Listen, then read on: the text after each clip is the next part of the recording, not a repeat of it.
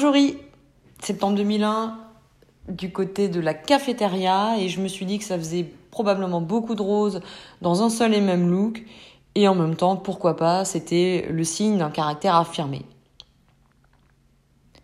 Bonjour, bienvenue dans le Podcast du Futur.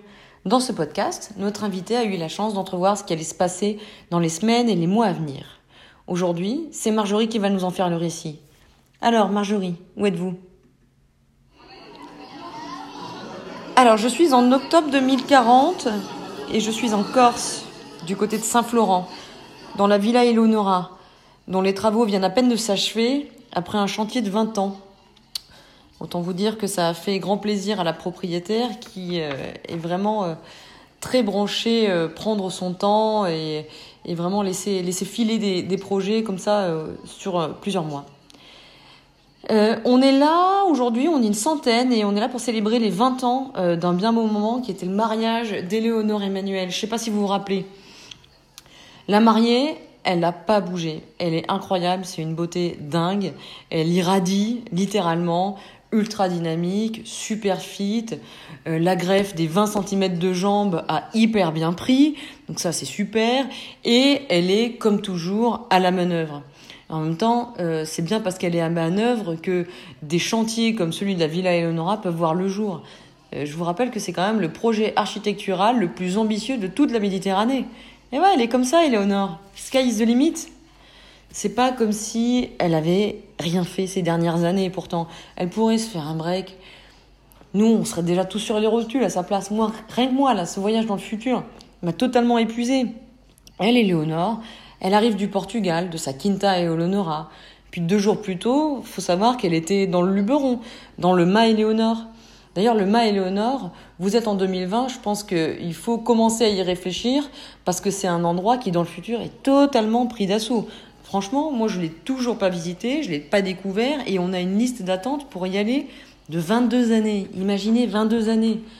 Bah oui, Éléonore, elle a eu totalement le nez creux. Après 28 vagues de Covid, bah, toute la population mondiale cherchait des endroits pour se réfugier.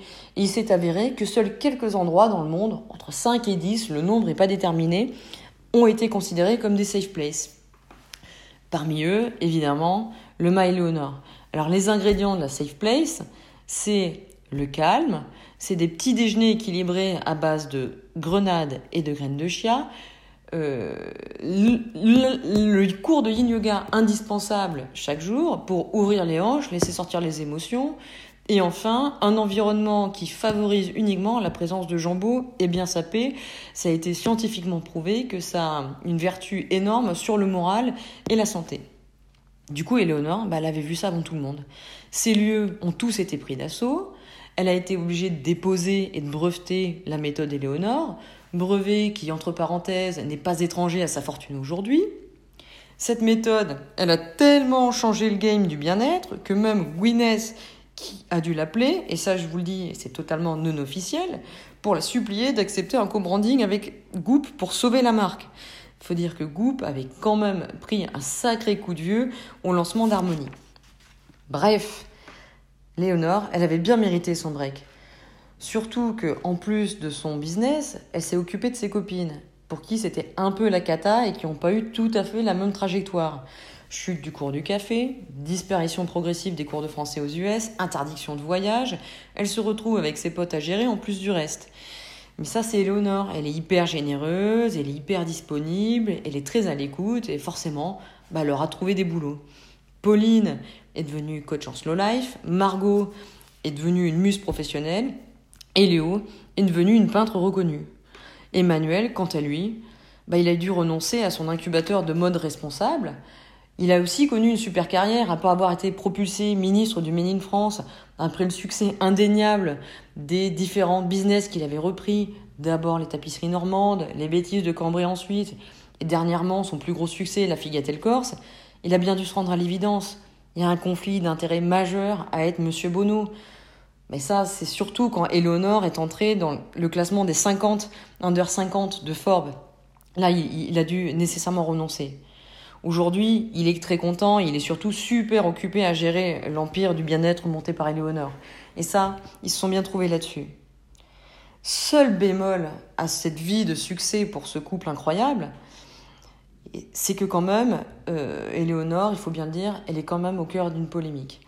Ça reste marginal, mais c'est quand même une épine dans son pied. Éléonore a malheureusement été euh, dans un autre classement, celui de ceux qui ont la pire empreinte carbone au niveau mondial. Et elle est notamment numéro 2 en France des pires empreintes carbone. Ça, c'est sûrement dû à tous ses voyages, à sa famille partout dans le monde et à tous ses amis qu'elle va voir comme si elle allait au bout de la rue. Bon, mais ça, Éléonore, c'est peut-être la polémique, mais ça, on lui pardonne parce qu'on l'aime tant.